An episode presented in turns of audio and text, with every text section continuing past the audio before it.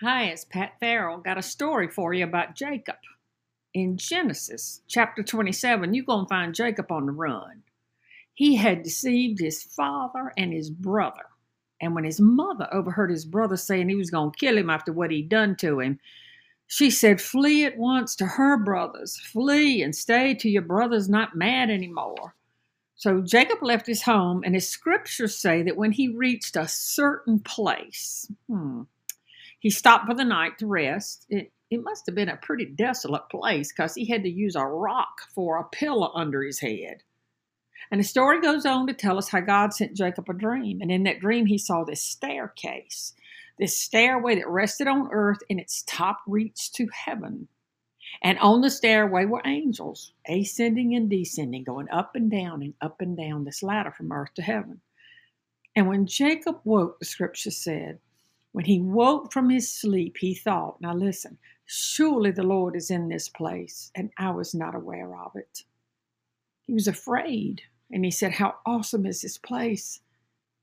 This is none other than the house of God. This is the gate of heaven. And what struck me that's relevant in my life and perhaps in yours is how many of you have found yourself in a desolate place? Maybe you didn't need a rock for a pillow, but you may have been on a run. Maybe something from your past or something you dreaded in the future.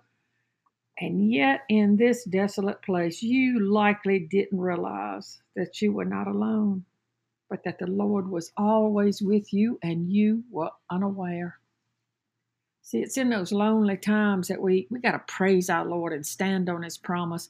He promised He'd never leave you. He promised He'd send you a comforter, the Holy Spirit, who would guide you and comfort you and intercede and support and act as your own personal advocate, particularly in times of trouble. We are not a people of despair. We are a people of hope because of the promises of our Lord. God has never changed and He will never break His promises to you. So don't you ever ever, never lose hope. And the psalmist writes, Praise him, all his angels. Praise him, all his host. In the holy name of Jesus, amen.